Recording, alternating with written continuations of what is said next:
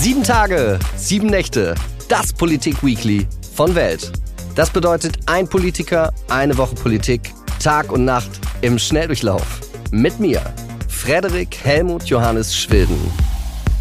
Heute spreche ich mit der 53-jährigen Volljuristin Katharina Barley. Ihr Motto lautet laut Eigenauskunft erfrischend politisch.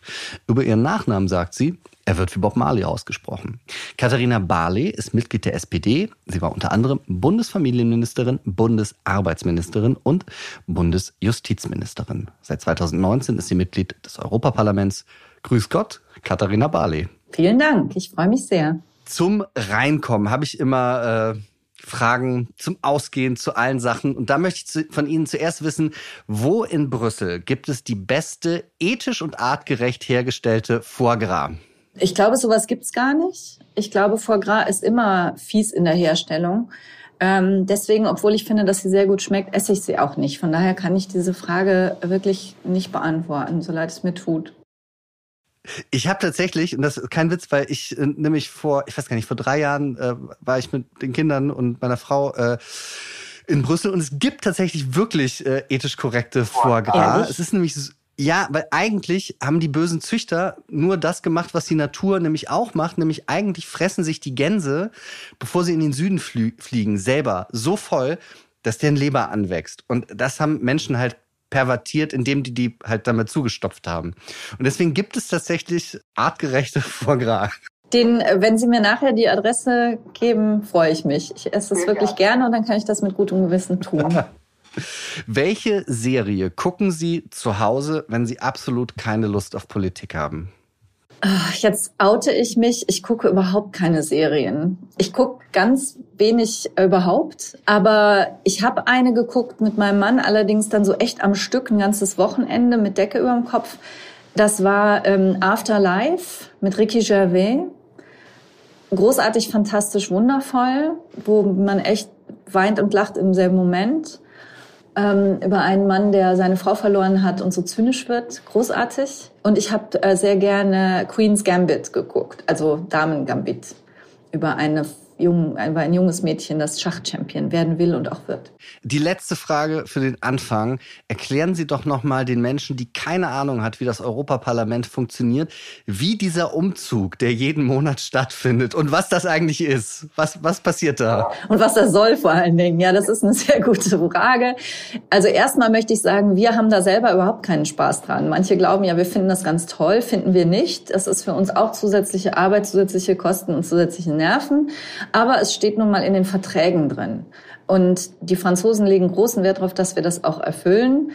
Eigentlich war es so gedacht, in Brüssel sind quasi die Verwaltungsgebäude und in Straßburg steht der Plenarsaal. Und wenn wir Plenumssitzungen haben, dann fahren wir dafür nach Straßburg. Was man eigentlich sagen muss, hier in Brüssel gibt es auch einen sozusagen Ersatzplenarsaal. Und während der Pandemie haben wir den dann benutzt, wenn wir überhaupt Sitzungen in Präsenz hatten. Also das Ganze ist immer noch sehr umstritten, immer wieder umstritten. Aber solange es in den Verträgen steht, müssen wir das leider machen. Muss ich jetzt doch wieder arbeiten, wo das Bürgergeld nicht kommt? Also, wie gesagt, ich bin Sozialdemokratin und für mich gehört Arbeit, ist Arbeit mehr als Geld verdienen. Ähm, und ich glaube, das ist für die allermeisten Menschen so, dass man auch eine Aufgabe braucht im Leben und sich auch selber ernähren will. Jedenfalls die aller, aller, allermeisten Menschen. Und davon geht das Bürgergeld auch aus und das finde ich richtig. Das war ja eine der, einer der Kritikpunkte an, an Hartz IV, dass man sozusagen einen Generalverdacht hatte, wenn jemand arbeitslos ist, dann will der eigentlich gar nicht. Ähm, jedenfalls wurde man so behandelt. Und das gehört eben wirklich dazu, dass man jetzt sagt, das kann es kann halt passieren. Und gerade jetzt in diesen Zeiten wieder. Ne? Wir haben wirklich wirtschaftlich sehr, sehr unsichere Zeiten. Und es kann einfach passieren, dass man einen Job verliert und dass man auch mal längere Zeit keinen neuen findet. Jedenfalls, was der eigenen Ausbildung entspricht. Und dass man dann eben nicht ins Bodenlose fällt. Das, das finde ich ganz, ganz wichtig. Und da, da haben wir jetzt riesige Verbesserungen und ich finde das richtig toll. Ich habe da erstmal eine Frage, weil ich mich so an, an meine, wie soll ich sagen, mein Ausziehen zu Hause erinnert habe und meine Eltern haben mich gar nicht unterstützt. Und da, da gab es wirklich so Situationen, wo ich so, was mache ich jetzt? Also, weil ich mich wirklich gefragt habe, wo kommt jetzt Geld her? Waren Sie mal in einer Situation, wo Sie gesagt haben, ich weiß jetzt einfach gerade gar nicht mehr weiter finanziell? Also meine Eltern haben mich immer unterstützt. Ähm, die haben sich selber sage ich mal, hochgearbeitet, insbesondere mein Vater, so dass ich immer wusste, wenn es bei mir ganz hart auf hart kommt, dann kann ich mich auf die Unterstützung meiner Eltern verlassen, natürlich immer in gewissen Grenzen. Ich wollte das aber nicht. Also ich habe auch schon als Schülerin gearbeitet in einem Auktionshaus in, in Köln und äh, habe auch gekellnert in meinem Studium und so. Ähm, ich habe immer auch was von meinen Eltern bekommen, aber mir war das immer wichtig. Aber ähm, ich war in der glücklichen Situation, dass es nie existenziell war. Und jetzt nochmal zum Bürgergeld. Das Bürgergeld ist gerade, ist also ein Gesetzesentwurf der, der Ampelkoalition, und das ist gerade im Bundesrat erstmal blockiert worden, weil Menschen aus der Union sagen, wir finden das nicht gut. Erstmal sehr runtergebrochen, vereinfacht. Können Sie mir sagen, was, was, wie, wie sehen Sie diese Blockade? Also sehen Sie, dass da wirklich ernsthafte Bedenken sind oder ist das so Oppositionspolitik, die man halt macht, dagegen zu sein? Um was geht's da? Das ist eine gute Frage. Also das eine ist ganz bestimmt natürlich Opposition. Das ist so ein großes Projekt, da müssen wir dagegen sein. Aber mh, hm, ich habe den Eindruck, dass schon auch eine Rolle spielt, dass erstens manche in der Union wirklich so ein Menschenbild haben. Natürlich gibt es Menschen, die nicht arbeiten können oder auch tatsächlich wollen, aber das ist wirklich ein mini kleiner Prozentsatz. Und dafür alle sozusagen in Mithaftung zu nehmen und vor allen Dingen auch denen, die im Moment einen Job haben, diese Sicherheit zu nehmen, wenn es mir mal, wenn ich auch mal in so eine Situation komme, dann werde ich aufgefangen. Das finde ich halt echt bedenklich. Und die, das Argument, was die immer bringen, ist ja, wenn man arbeitet, also berufstätig ist, dann muss man mehr haben als ähm, als wenn man ähm, das nicht tut. Das wollen wir ja auch. Aber wir wollen das eben dadurch, dass diejenigen, die berufstätig sind, einen anständigen Lohn kriegen. Und wenn dann jetzt die, die CDU, CSU, von der AfD will ich jetzt gar nicht reden, wenn die dann beim Mindestlohn zum Beispiel, bei der Anhebung des Mindestlohns ähm, nicht zustimmen, dann finde ich das halt echt ein ganz schlimmes Signal. Weil das heißt ja eigentlich, wir wollen den Abstand des, damit klein halten, dass wir auch die Löhne klein halten.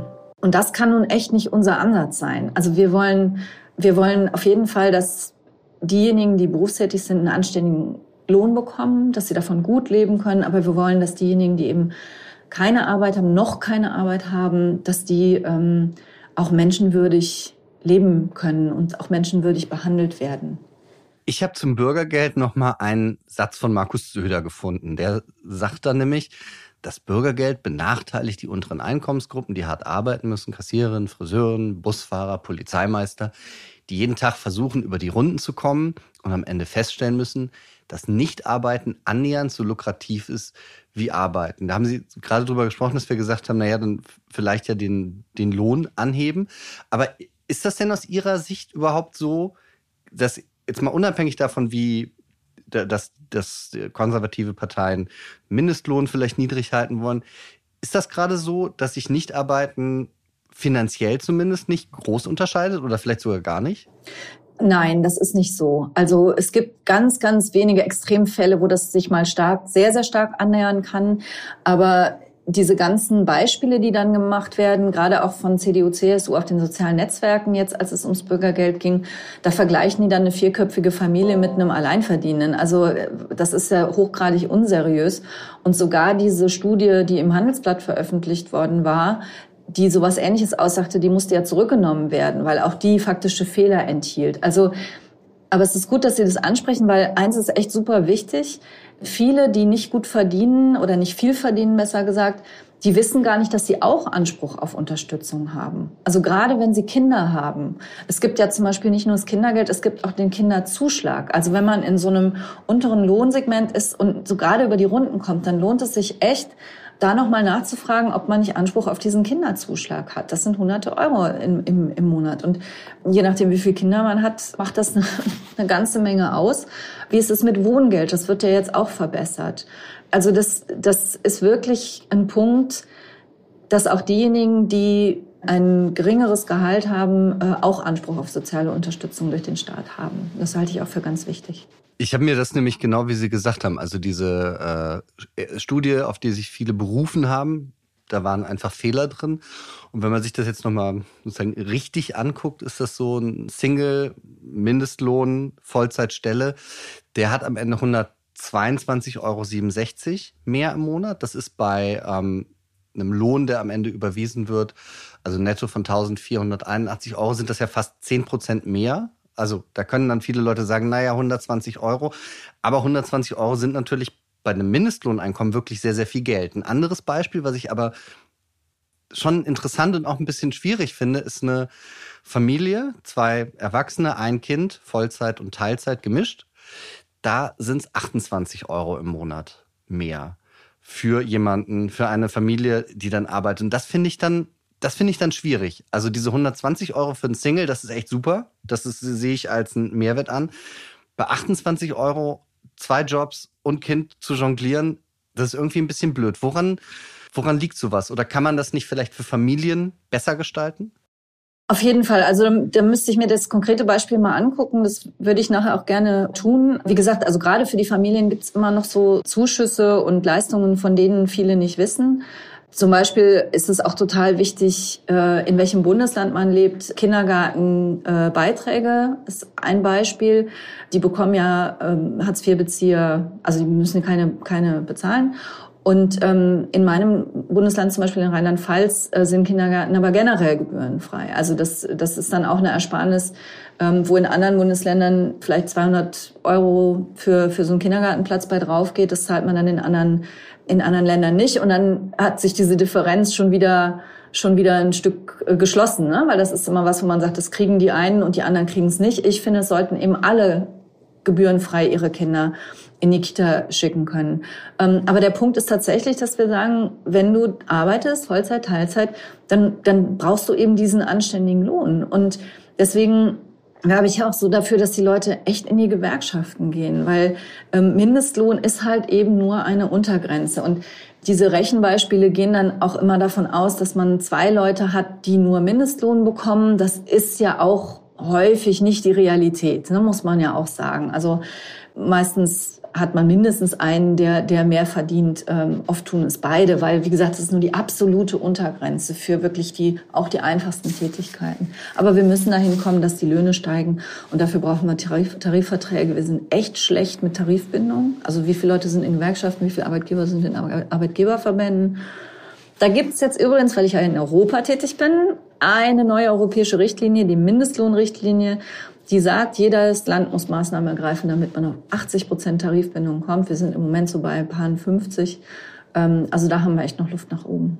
Ich habe noch eine Frage zu dem Thema, weil Sie es am Anfang auch angesprochen haben, das fand ich total interessant. Sie haben ja gesagt, als Sozialdemokratin ist Arbeit natürlich nicht nur Geld verdienen, sondern es geht auch um das, ich weiß gar nicht mehr, wie Sie es genau gesagt haben, aber es ist, Arbeit erfüllt den Menschen ja auch. Es hat ja etwas zu tun, etwas zu machen. Was, eine Aufgabe zu haben. Eine Aufgabe zu haben, genau. Und das ist natürlich, ich sag mal, bei, bei uns beiden, jetzt ohne das alles äh, im Detail zu kennen, gehe ich davon aus, dass wir äh, beide überdurchschnittlich viel im gesehen an Durchschnitt der Bevölkerung zum einen verdienen und zum anderen unseren, unsere Arbeit etwas ist, was wir uns ja ausgesucht haben. Also uns prügelt niemand morgens sozusagen ans Fließband. Natürlich ist aber, wenn wir uns den Mindestlohnsektor gerade angucken, das ist häufig, sehe das im bekannten Freundeskreis, sind häufig Tätigkeiten und auch aus eigener Erfahrung, die ich da gemacht habe in so Tätigkeiten, das sind Dinge, die machen Leute, weil sie überleben wollen erstmal. Und da ist die Frage, wie schaffen wir das, so Tätigkeiten im Mindestlohnsektor, die vielleicht auch in der Zukunft gar nicht mehr gebraucht werden? Wie schaffen wir das, Menschen als Gesellschaft eine Aufgabe zu geben, die sie ernährt und erfüllen kann? Super Frage. Also es ist ja so, wir müssen diese Aufgaben, diese Aufgaben müssen erledigt werden. Ne? Wir können ja jetzt nicht einfach sagen, bestimmte Aufgaben machen wir nicht. Also es geht darum, Arbeit auch mit Würde zu verbinden, mit Anerkennung zu verbinden, äh, mit Respekt zu verbinden. Das war ja auch so das, was, was Olaf Scholz in, im Wahlkampf auch immer gesagt hat. Es geht echt um Respekt. Und ich glaube, man darf das auch nicht unterschätzen. Manchmal neigt man dann auch dazu, so, so auf bestimmte Tätigkeiten zu schauen und zu sagen, naja, das, das geht ja eigentlich gar nicht. Ich will jetzt mal ein ganz privates Beispiel nehmen. Ich bin sehr, sehr wenig zu Hause und ich habe deswegen jemand, eine wundervolle Frau, die mir hilft, mein Haus in Ordnung zu halten. Die macht das mit einer derartigen, ja, Leidenschaft ist jetzt zu viel, aber also sie sagt, ich mache das echt gerne. Und ich finde, mein, meine Aufgabe ist dann eben auch, das anständig zu bezahlen Ne? Also dann auch nicht nur Mindestlohn zu bezahlen, sondern zu sagen, das ist, das ist eine Arbeit, die viel wert ist, aber eben auch ansonsten das anzuerkennen, zu respektieren. Ähm, und sie sagt, ich, ich komme deswegen drauf, weil wir, weil wir neulich mal so ein Gespräch hatten, dass irgendjemand so, ich glaube, ein Kind sagte, ist das deine Putzfrau? Und dann habe ich gesagt, nee, ist nicht meine Putzfrau. Ne? Und dann fing so an, irgendwie ein, andere, eine andere, ein anderes Wort dafür zu finden. Und sie sagte, doch, natürlich bin ich Putzfrau. Und das ist auch nicht schlimm. Ne? Ich bin das gerne und ich mache das gerne. Ich weiß, ich mache das gut. Und trotzdem gibt es natürlich Arbeiten, wo wirklich die Menschen nur hingehen, weil sie es müssen und wo, was sie was sie nicht gerne tun. Und ähm, das werden wir auch nicht vollständig vermeiden können. Ich glaube, das, das muss man so ehrlich sagen. Aber dann muss man mit einem mit guten Lohn, ähm, aber auch mit einem ja, wie gesagt, mit einer Anerkennung auch jetzt von von Seiten derjenigen, die andere Jobs machen, die man aus Idealismus macht, dass man als dass man anerkennt, eine Arbeit gut zu machen, eine Aufgabe zu haben und die gut zu machen, das verdient immer Respekt. Egal was das ist. Und ich glaube, dass viele das auch so sehen, die, die solche Arbeiten machen, die, wo man auf den ersten Blick sagen würde, ach, das kann doch eigentlich keinen Spaß machen, die aber einfach eine Freude daran haben, eine Aufgabe gut zu erfüllen. Und das ist was, was super wertvoll ist. Wir kommen zum nächsten Thema. Eine Rakete ist in Polen eingeschlagen und hat zwei Menschen getötet. Und das ist das, was wir wissen eigentlich. Was wissen wir denn noch?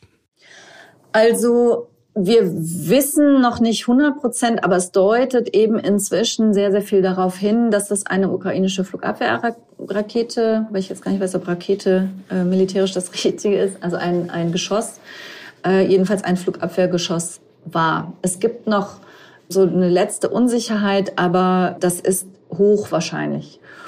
Das kann militärisch immer mal passieren. Es ist furchtbar und also sowohl das polnische Volk als natürlich vor allen Dingen diese Bürgerinnen und Bürger, die da polnischen Bürgerinnen und Bürger, die da betroffen waren und ihre Angehörigen, die verdienen unser vollstes Mitgefühl und ähm, unsere unsere Unterstützung, unsere Solidarität. Aber ich muss ganz ehrlich sagen, ich bin total beeindruckt davon, wie die Reaktionen insgesamt waren. Also wie besonnen alle reagiert haben dass jetzt nicht, also bis auf ganz wenige Ausnahmen, alle schon anfingen, da irgendwas reinzuspekulieren. Ähm, auch die Medien, muss ich sagen, haben sehr, sehr verantwortungsbewusst reagiert. Ähm, die polnische Regierung hat verantwortungsbewusst reagiert. Und ähm, ich glaube, insgesamt kann man sagen, das ist ein, ein ganz furchtbares, tragisches Ereignis. Ähm, aber wie die Reaktionen darauf waren, ähm, das muss man wirklich, äh, wirklich mal sagen, das war deutlich besser, als ich das, äh, als ich mir das habe vorstellen können. Wo waren Sie, als Sie davon erfahren haben? Tja, wir waren gerade in einem Pressegespräch, interessanterweise. Also wir waren gerade mit 20 Brüsseler Journalistinnen und Journalisten zusammen, mit so acht bis zehn Abgeordneten einer meiner Gruppe. Und dann tippte mich der Journalist neben mir an und zeigte mir eben die Meldung auf seinem Handy. Und ähm, das war natürlich dann, brachte auch in diese Diskussion natürlich nochmal ähm, eine, andere, eine andere Dimension. Ähm, aber auch da, muss ich sagen, ging es jetzt nicht so los, ach Gott, und das waren jetzt bestimmt die Russen und was passiert dann und so weiter, sondern es war wirklich so, jetzt müssen wir erstmal kühlen Kopf bewahren und, ähm, und gucken, was wirklich passiert ist, bevor wir uns hier irgendwie äußern oder verrückt machen. Können Sie beschreiben, was da in dem, was Sie mitbekommen haben, quasi im Europäischen Parlament? Weil da sind ja dann Vertreterinnen und Vertreter aller europäischen Nationen, die sind irgendwie in Brüssel oder also irgendwo sind die ja. Und das ist ja eine Nachricht, da passiert dann ja, also muss ja irgendwas passieren. Wie, wie, was passiert da? Also wir haben alle verschiedenen Nationen und wir haben natürlich auch alle verschiedenen politischen Richtungen. Dann gibt's natürlich immer sofort die, die das sofort ausschlachten. Wobei im Moment jetzt haben wir natürlich gerade die Rechtsaußen, die eher einen russlandfreundlichen Kurs führen. Also die waren eher ein bisschen ruhig.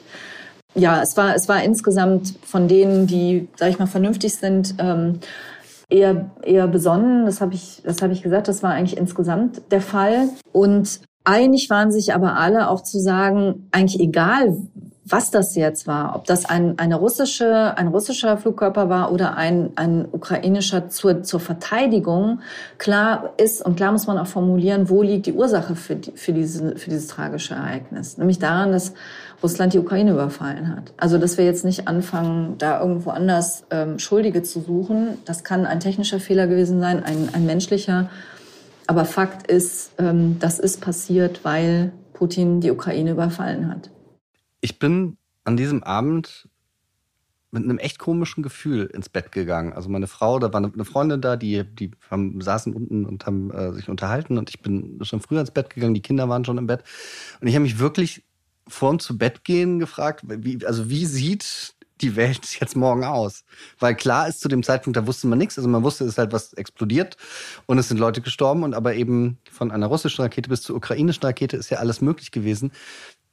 Und ich will das jetzt gar nicht so als total apokalyptische Dystopie an die Wand malen, aber ich habe mich schon gefragt, wache ich am nächsten Morgen auf und das heißt, ein, ein, ein NATO-Bündnisfall ist ausgerufen. Was bedeutet das für mich? Was bedeutet das für meine zwei Kinder? Und wie, was, was hat das mit Ihnen gemacht? Was, an was haben Sie da gedacht in diesem Moment?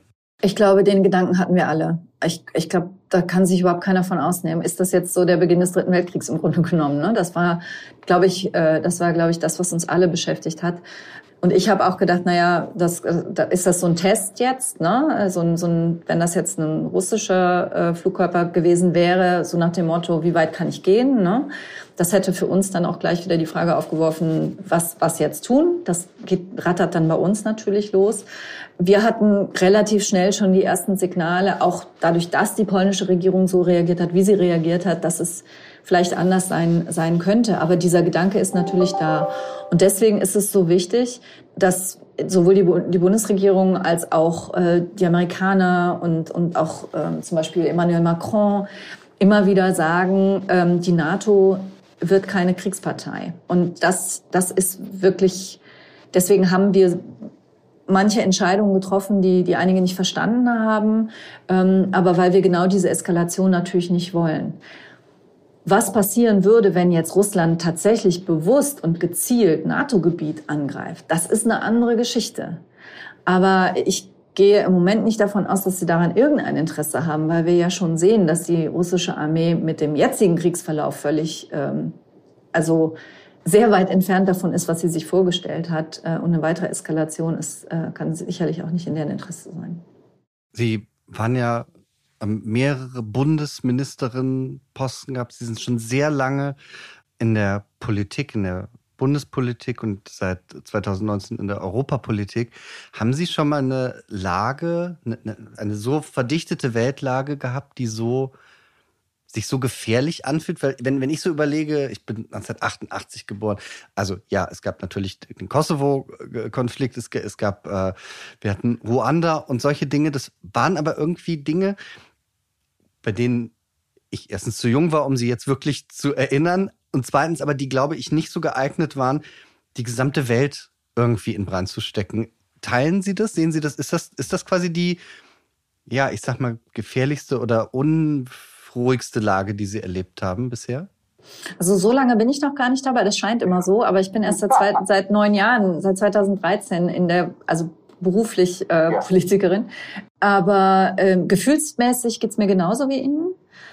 Allerdings mag das auch damit zu tun haben, dass es jetzt einfach verdammt nah dran ist an uns. Und das ist vielleicht auch mal was, was uns die Augen öffnet, dass wir, dass es so viele wirklich ähm, schlimme und auch gefährliche Konflikte auf der Welt gibt und wir die nicht so auf dem Schirm haben oder Jetzt in der Politik natürlich schon, aber, aber so als, als, als nicht politisch äh, Berufspolitiker äh, und Berufspolitikerin nicht so auf dem Schirm haben, weil das einfach weit weg ist. Also das Einzige, was so ein bisschen annähernd rankommt, ist für mich nochmal diese Irakkrieg-Diskussion, wo wir ja auch sehr heftig diskutiert haben in Deutschland, wollen wir da eintreten oder nicht, mitmachen oder nicht was ich ähm, der damaligen Regierung und Gerhard Schröder echt hoch anrechne, dass er Nein gesagt hat. Denn es stellte sich ja wirklich heraus, dass diese Beweise, diese angeblichen, nicht existierten. Und das fand ich schon auch eine ganz schwierige Situation. Eine Regierung oder wer auch immer da jetzt die Fäden gezogen hat, faked Beweise sozusagen, um in einen Krieg eintreten zu können. Und äh, also das ist so das, was am nächsten für mich dran kam.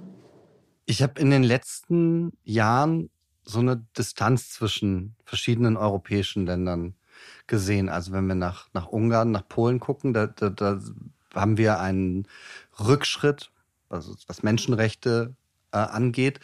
Und Sie haben ja auch 2020 die Regierung Orban und Kaczynski auch mal als Regime bezeichnet. Und jetzt frage ich mich aber, führt dieser, das, was jetzt gerade mit Russland passiert, führt das bei allen Differenzen diese Länder wieder mehr zusammen? Also merkt man am Moment, wir sind, wir gehören doch eher zusammen als jetzt ähm, mit diesem Angriffskrieg mit Russland sozusagen?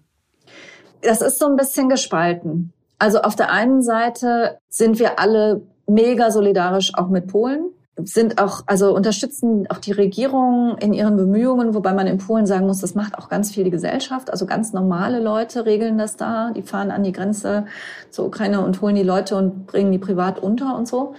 Aber die kriegen echt alle Unterstützung, ähm, auch finanziell und sind, da sind wir echt sehr solidarisch. Und trotzdem muss man ja sagen, machen beide, die polnische und die ungarische Regierung, weiter im Abbau der Demokratie.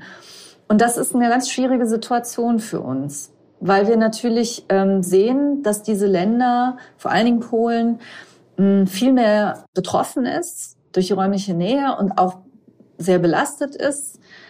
Ähm, und auf der anderen Seite können die ja deswegen jetzt nicht trotzdem ihre, ihre, ihre Justiz total abhängig machen und ihre, ihre Medienlandschaft jetzt langsam aufkaufen als Regierung und so. Ähm, da müssen wir ein, eine Balance finden, aber ich glaube, das kriegen wir ganz gut hin. Natürlich stellen die das anders dar. Natürlich wollen die jetzt sagen jetzt, hey, der Krieg und jetzt müsst ihr uns alles alles geben und alles alles im Grunde genommen alle Augen zudrücken gegenüber dem, was wir da so machen.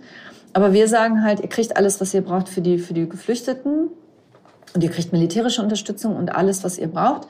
Aber trotzdem müsst ihr ähm, eure Justiz wieder unabhängig machen und eure Medienlandschaft wieder, wieder pluraler gestalten und so weiter.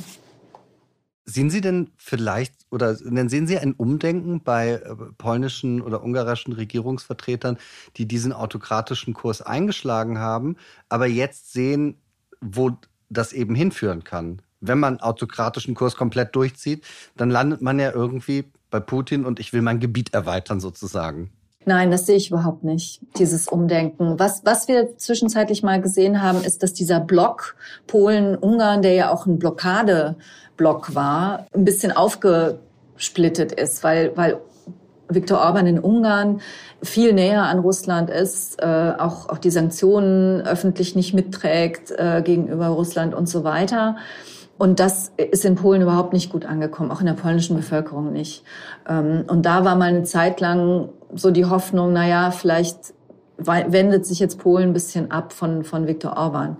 Das ist letztendlich nicht der Fall. Die finden es zwar immer noch nicht gut, aber die bilden dann so eine, so eine Zweck, so ein Zweckbündnis. Ähm, und jetzt haben wir ja leider mit Italien auch noch eine Regierung, die auch noch Viktor Orban toll findet und ihn unterstützt ähm, innerhalb der Europäischen Union. Also das Problem wird eigentlich eher größer als kleiner. Das heißt, Sie haben der neuen italienischen Premierministerin nicht wie Ursula von der Leyen gratuliert und gesagt, dass es eine tolle Leistung ist, dass sie als erste Frau dieses Land anführt.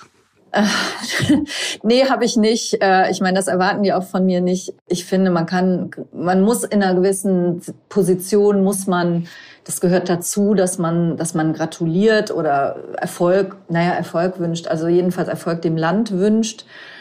Aber wie man das macht, kann man irgendwie auch noch mal drüber streiten. Wir kommen zum letzten Thema. Seit Januar 2022, also dieses Jahr bis zum Oktober, hat die sogenannte letzte Generation laut eigener Aussage 370 Aktionen durchgeführt. Die kleben sich an der Straße fest, werfen Farbe auf Gemälde äh, und am Anfang ging es um den Welthunger und den Klimawandel und jetzt wird es ein bisschen weniger. Da sagt man, wir wollen das 9-Euro-Ticket als, als große Forderung. Wie gucken Sie sich das alles an, was Sie machen? Ja, das, das, das ist natürlich auch bei mir so ein bisschen, ähm, ich will nicht sagen zwei Herzen in einer Brust, aber also ich finde das Anliegen erstmal wichtig und legitim. Ähm, ich finde es auch gut, dass junge Leute sagen, wir, wir setzen uns ein für unsere Anliegen. Und das ist auch rechtlich eben bis zu einem gewissen Punkt auch erlaubt, dass man dabei auch stört und nervt. Die Frage ist halt, wo ist die Grenze erreicht? Und da muss man immer ein bisschen, bisschen gucken. Rein persönlich finde ich, gehöre ich zu denen, die sagen, ich glaube am Ende, ich, oder ich bin nicht sicher, ob sie am Ende der Sache wirklich einen Gefallen tun, weil sie so viele Leute damit verärgern, die sie vielleicht auch gewinnen könnten. Und man sieht ja an Fridays for Future zum Beispiel, dass das auch anders funktionieren kann. Fridays for Future hat mit einem Mädchen angefangen, mit einem Pappschild ähm, äh, auf, auf, einer schwedischen, auf einem schwedischen Bürgersteig. Und was haben die bewegt? Was haben die erreicht? So viel ähm, Veränderung wäre nicht passiert ohne Fridays for Future. Also ich finde, das muss nicht sein. Ich finde manchmal auch, dass vielleicht die Medien auch anders darauf reagieren könnten, weil die bedienen das ja nun genau. Ne? Je mehr Krawall, umso mehr Aufmerksamkeit kriege ich. Frage wäre ja, ob man nicht sagt, ich, wir, wir berichten weniger über angeklebte Menschen als über, was passiert eigentlich mit dem Regenwald in Brasilien und was kann man tun, um das besser zu machen, was kann man selber beitragen und so weiter. Wäre ja auch mal eine Möglichkeit. Aber also wie gesagt, ich finde das Anliegen legitim. Ich verstehe auch, dass die, dass die besorgt sind und Angst haben. Ich persönlich finde jetzt den Weg, vielleicht diejenigen zu nerven und zu ärgern, die es wirklich auch, also die was, die was echt tun können, fände also ich jetzt Sie. persönlich die bessere Variante. Aber gut, das ist jetzt meine. Haben Sie schon mal äh, zivilen Ungehorsam geleistet und wenn ja, wie weit sind Sie gegangen? Also ich glaube, ich war eher immer so auf der auf der Ebene, ähm, ich bringe mich ein und und versuche das eher so auf die konstruktive Ebene äh, Schiene zu machen. Und jetzt muss ich ja auch nun sagen, ist mir jetzt persönlich ja auch gelungen. Ne? Also ich habe immer gedacht, dann dann dann geh in eine Partei, geh in eine Gewerkschaft, geh in eine Bewegung, wie jetzt Fridays for Future zum Beispiel da haben wir ja auch nicht nur ein, zwei, sondern haben wir auch immer wieder Leute, die dann auch in Talkshows eingeladen werden, die dann ihr Anliegen auch erklären können und Leute aufklären können und so. Das war immer eher so meine Schiene. Das heißt, Sie haben nie äh, für politische Ziele eingesetzt? Demonstriert, demonstriert natürlich, aber ich hatte sie jetzt so verstanden, dass es auch ja. um so um so Sitzblockade oder sowas ja, ging. Ja. Nee, also ich war immer eher so diejenige, die dann die dann demonstriert mit dem Plakat in der Hand. Wissen Sie noch, was auf den Plakaten Ach, das war unterschiedlich. Also ähm, ich habe ich hab, äh, gegen Atomkraft, ähm, für die Ehe für alle, ähm, äh, was denn noch? Naja, meine, vielleicht liegt das auch an meiner ersten sogenannten früh, so, sozusagen frühkindlichen Erfahrung. Ich komme aus einem Vorort von Köln und wir hatten echt nur so super langweilige, dreckige, vollgeschissene, Entschuldigung, Spielplätze. Und da haben wir uns, mein Bruder und ich, haben, haben wir eine Unterschriftenaktion gestartet und sind wirklich von Haus zu Haus und haben geklingelt und, und ich weiß gar nicht, ob meine Eltern uns da geholfen haben. Wüsste ich echt jetzt nicht mehr, müsste ich sie mal fragen. Jedenfalls haben wir diese Unterschriften gesammelt und Sie werden es nicht glauben, es gibt jetzt tatsächlich diesen tollen Spielplatz. Und der ist immer noch da und der ist immer noch wunderschön und recht groß und, und mit Fantasie gemacht und so. Also meine, meine Erfahrung war halt auch so dass man, dass man konstruktiv zum Ziel kommt. Vielleicht liegt es auch daran. Das ist aber tatsächlich auch, also wie, wie ich das sehe, ich sehe das, ich, ich glaube, relativ ähnlich wie Sie. Ich finde das Anliegen absolut legitim und in Ordnung. Aber ich glaube, das löst Probleme gar nicht. Und ich glaube, was, was ich sehe und als, als Journalist habe ich mit äh, Menschen im Europaparlament, im Bundestag, aber auch auf, auf der ganz kleinen kommunalen Ebene zu tun. Und genau wie Sie das gesagt haben, Sie haben mit diesem Spielplatz, da haben Sie was verändert. Und ich glaube, dass man wahrscheinlich, wenn man sich in Deutschland auf die Straße klebt, kann man nicht das Weltklima retten, aber man könnte die gleiche Arbeit vielleicht in den Gemeinderat einbringen und da real was verändern. Und da frage ich mich häufig, ist das, also haben die da, haben diese jungen Menschen, die da hingehen, haben die keinen Bock darauf, weil sie sagen, ah, das ist zu anstrengend? Oder wie, wie sehen Sie das? Woher kommt das? Dass sie sagen, nee, ich bringe mich da eben nicht ein.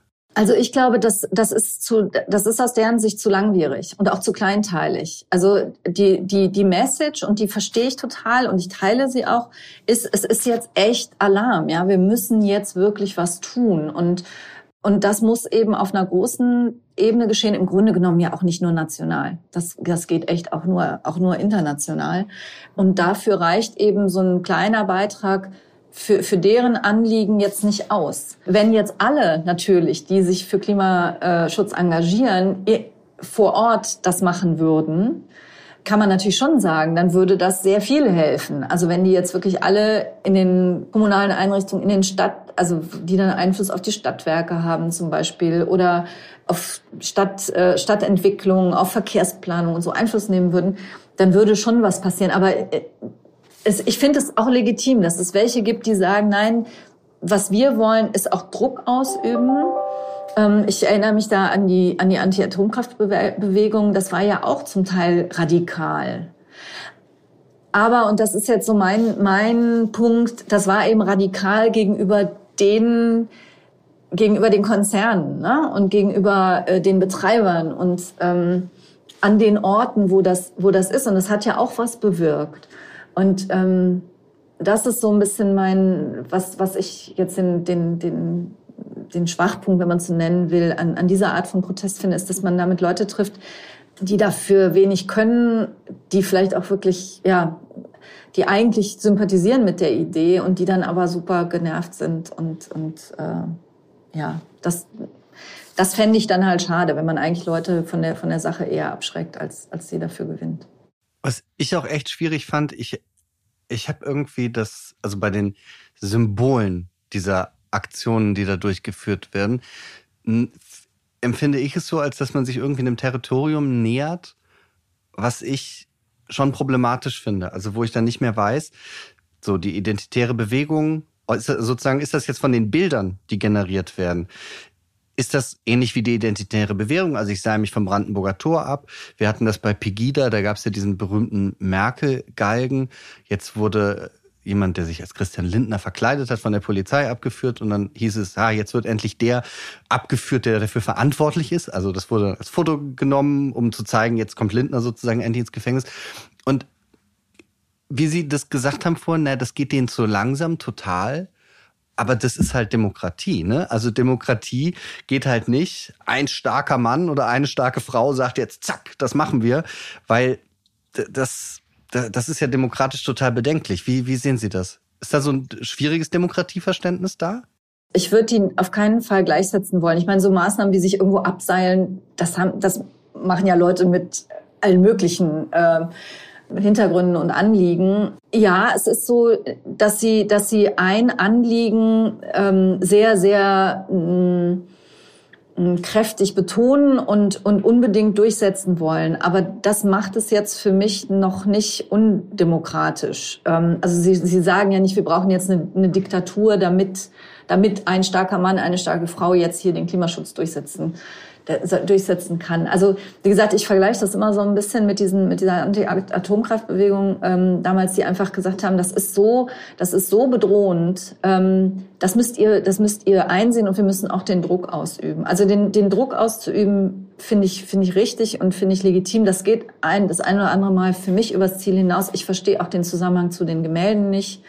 Ähm, und es wäre für mich auch immer noch mal eine andere was anderes, wenn die jetzt wirklich Bisher waren das ja immer Gemälde, die geschützt sind durch, durch irgendwelche Glasscheiben. Also wenn die jetzt wirklich nicht ersetzbare, ähm, nicht ersetzbares Kulturgut da vernichten ähm, oder, oder schwer beschädigen, das wäre für mich auch immer noch mal was anderes. Aber also das, da, das ist für mich noch, noch lange nicht vergleichbar mit, mit ähm, also dieser Form von Radikalität. Und natürlich spielt das Anliegen dabei auch immer noch, äh, spielt das Anliegen dabei eine Riesenrolle. Das ist nicht, für mich nicht zu vergleichen.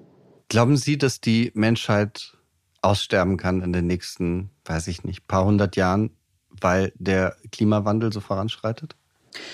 Ja, also das ist ja etwas, was jetzt nicht irgendwie eine spinnerte Idee ist, so wie die, die Ideen zum Beispiel dieser Identitären oder auch von, von anderen. Es liegt ja gar nicht an, oder dass wir hier irgendwie mit Chemtrails äh, irgendwie, weiß gar nicht, was wir da genau werden sollen. Aber jedenfalls, das ist ja jetzt nichts, was sich irgendjemand ausgedacht hat, sondern das ist, äh, das sind seriöse Wissenschaftler und Wissenschaftlerinnen, die sagen, wir sind hier echt an einem Punkt, wo es kippen kann und ähm, äh, und wir, wir merken es ja schon. Also ich, ich komme aus Rheinland-Pfalz. Was im Ahrtal passiert ist, ähm, klar gibt's immer starke Regenfälle, aber dieses Phänomen, dass ein, also ein Starkregengebiet auf einer Stelle verharrt über, über Stunden, über, über Tage, das, ähm, das ist halt schon eine Folge, oder das sagen jedenfalls die Wissenschaftler, äh, sagt die Wissenschaft, dass das eine Folge ist von, von der Klimaveränderung und von anderen Luftströmen und so weiter. Ähm, ja, ich finde, das ist ein Anliegen, wo man, wo man laut werden kann und muss ähm, und wo man auch stören und nerven darf. Das gehört auch zur Demokratie dazu. Man darf halt keine, keine Straftaten begehen dabei. Haben Sie da, würden Sie sagen, Dinge gesehen, die Sie als Straftaten bewerten? Also, Sie sind Volljuristin. Ja, aber ich bin natürlich auch als ehemalige Justizministerin bin ich immer eine, die sagt, das müssen am Ende die, die Gerichte beurteilen, was jetzt wirklich strafbar ist. Aber klar, eine, eine, eine Sachbeschädigung, wenn man die feststellt, ist das eine Straftat. Das heißt jetzt immer, also äh, dafür wird man dann auch bestraft. Das ist auch in Ordnung. Das, das, äh, das glaube ich, kalkulieren die auch ein, dass das dann passiert. Ich finde, dass man äh, protestieren und, und sehr vehement auf, äh, aufmerksam machen kann, auch ohne Straftaten zu begehen. Und das sollte man in einem Rechtsstaat auch versuchen. Ich habe nämlich nochmal, das ist eigentlich die, die, die letzte Frage. Ich habe nochmal einen Rahmenbeschluss der Europäischen Union vom Rat aus dem Jahr äh, 2002. Da geht es um Terrorismus und da wird das definiert, was die eben sagen. Und dann sagt jeder Mitgliedstaat trifft die erforderlichen Maßnahmen. Und dann heißt es, ähm, da wird Terrorismus definiert. Und ähm, das heißt, das sind äh, vorsätzliche Handlungen, die durch die Art ihrer Begehung oder den jeweiligen Kontext ein Land oder eine internationale Organisation ernsthaft schädigen können, wenn, und dann gibt es noch weitere Möglichkeiten, wie das definiert wird, öffentliche Stellen oder eine internationale Organisation rechtswidrig zu einem Tun oder Hinterlassen zu zwingen, die Bevölkerung auf schwerwiegende Weise einschüchtern oder die politischen, verfassungsrechtlichen, wirtschaftlichen oder sozialen Grundstrukturen eines Landes oder internationalen Organisationen ernsthaft zu destabilisieren oder zu zerstören. Passt das? Nein, das passt Nein, nicht. Nein, das passt definitiv nicht. Also es gibt ja auch eine deutsche Definition, die habe ich jetzt natürlich nicht, äh, nicht im Einzelnen äh, oder im, im Wortlaut im, im Kopf, aber da geht es halt um unsere freiheitlich-demokratische Grundordnung, also dass man die beseitigen will im Grunde genommen, dass das ein Ziel ist. Und, ähm, und darum geht's denen ja nicht. Es geht denen ja jetzt nicht darum, unsere, unsere Demokratie umzustürzen, eine, eine Diktatur zu errichten oder sowas. Denen geht es um ein inhaltliches Ziel oder ein großes Ziel mit ein paar Unterzielen. Und ähm, also wenn ich das jetzt mal mit, mit, mit echten Terroristen vergleiche, äh, mit, der, mit der RAF oder mit, äh, mit äh, der, der äh, Wehrsportgruppe Hoffmann oder mit, mit irgendwelchen Rechtsextremisten, ähm, die, die wollen ja wirklich eine Diktatur. Also wie auch immer die dann aussehen soll. Ähm, also wenn Sie sich diese Identitären angucken, äh, wenn man das weiterdenkt, ähm, äh, diese Reichsbürger und so, die, die wollen ja wirklich quasi ne, historisch zurück und ähm, äh, erkennen noch nicht mal die Bundesrepublik an als Staat. Ja, also das, das ist ja ein, was, also das ist eine völlig andere Dimension. Ähm, die, die, die, die attackieren Menschen, die bringen, die, die, die töten Menschen gezielt. Also das ist, ich halte das für völlig absurd, da, ähm, da eine, eine, eine Parallele herzustellen. Frau Barley, trotz der vielen ernsthaften Themen, die wir hatten, war es heute wieder der schönste Tag in meinem Leben. Vielen Dank, dass Sie da waren. Vielen Dank, es hat mir auch sehr viel Freude gemacht. So, das war sieben Tage, sieben Nächte mit Katharina Barley von der SPD direkt aus dem Europaparlament in Brüssel. Ich wünsche Ihnen erstmal ein fantastisches Wochenende und ich grüße hier auch nochmal die Kollegen von der Zeit, Ijoma Mangold und Lars Weißbrot, die einen auch sehr, sehr tollen Podcast haben. Die sogenannte Gegenwart, wo ich mich so geschmeichelt gefühlt habe, dass sie letzte Woche zum Thema Opioidkrise, wie viel Schmerz gehört zum Leben, auch über mich gesprochen haben. Hören Sie mal rein, ist ein wirklich toller Podcast. Und falls Sie Anregungen, Fragen, Wünsche an uns haben, schicken Sie die bitte an audio.welt.de. Und jetzt Happy Weekend!